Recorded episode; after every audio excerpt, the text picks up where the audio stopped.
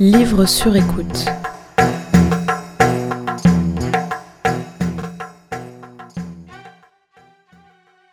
Sidonie a 27 ans, une coupe à la garçonne et des yeux qui plissent quand elle rit. Sidonie est journaliste à l'international, indépendante de toute rédaction, comme de tout schéma de pensée préconçu. Détachée aussi de tout sentiment de peur ou de danger. Le bon côté, elle noue des liens forts avec des gens de tous horizons. Le mauvais, elle peut vite se retrouver avec une machette sous la gorge, seule dans la pampa sud-africaine. Cette indépendance, chevillée au corps, je savais qu'elle ressortirait dans le choix de Sidonie pour un livre et un extrait.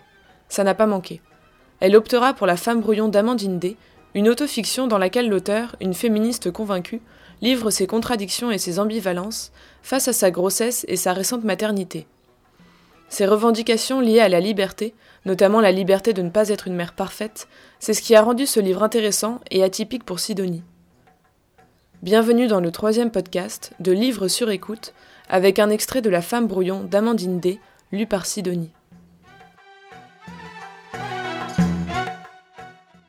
Page 9.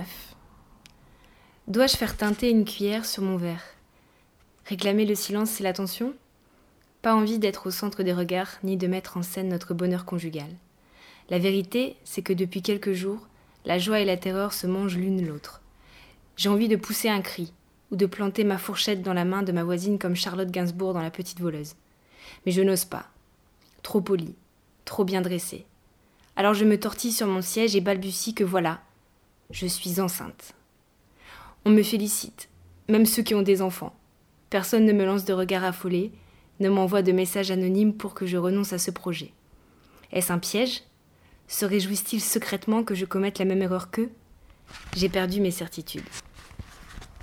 Impossible de deviner quand on les croise dans un parc ou à une fête d'anniversaire. Une famille, ça simule super bien le bonheur. Il faudrait des reporters embedded pour savoir vraiment. Être là, le matin avant le départ pour l'école, ou les jours d'hiver quand le ciel est bas.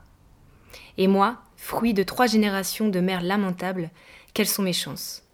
J'aurais dû être immunisée contre la maternité, mais non. Il avait fallu que je récidive. Auprès de mes camarades féministes, j'éprouve un vague sentiment de culpabilité. N'ai-je pas trahi le camp des femmes libres? Comme si, sous un dehors émancipé, je rêvais en secret à un petit bonheur conformiste, des papotages devant l'école, un four pyrolyse, un gentil mari. Comme si lecture et discussion ne m'avaient été d'aucun secours. Je l'ai bien cherché. Hétérosexuel et monogame, je faisais partie des populations à risque, vite rattrapées par le discours pro-maternité. Les femmes intelligentes sont lesbiennes, c'est bien connu. En tout cas, pour l'annonce, j'avais tort de m'inquiéter. Le plus souvent, mon brutal sevrage de tabac et la désinvolture avec laquelle je commande un jus de fruits à l'heure de l'apéro éveillent les soupçons. Regard appuyé, lourd sous-entendu, on m'extorque des aveux. Expérience intime, tu parles. Page 69. Je décapite la mère parfaite qui menace en moi. Des blogs, des articles, des livres paraissent. Il s'intitule La mère indigne, mauvaise mère, la vérité sur le premier enfant. Avec humour et mauvaise foi, des femmes disent la colère, l'ennui, le trash, et m'aident à respirer. Mais la mère parfaite est plus fourbe qu'on ne le croit.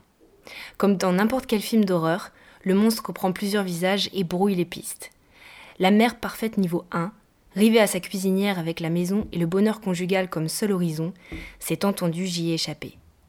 Entre alors en scène la mère parfaite niveau 2, qui domestique toute sa créativité au profit de son enfant, qui est incollable sur le maternage naturel, qui cuisine des petits plats savoureux et équilibrés, qui a l'air libre mais qui a ruiné sa vie sociale.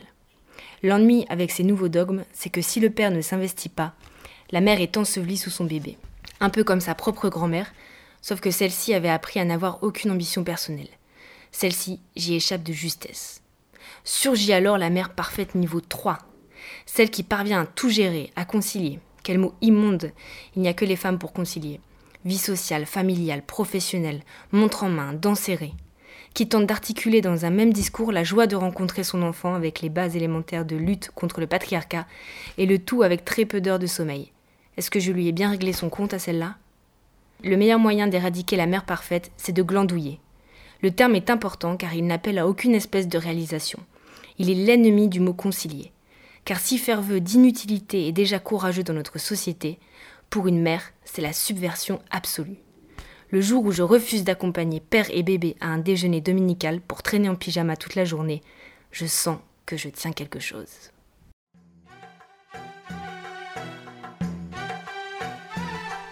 Livre sur écoute.tumblr.com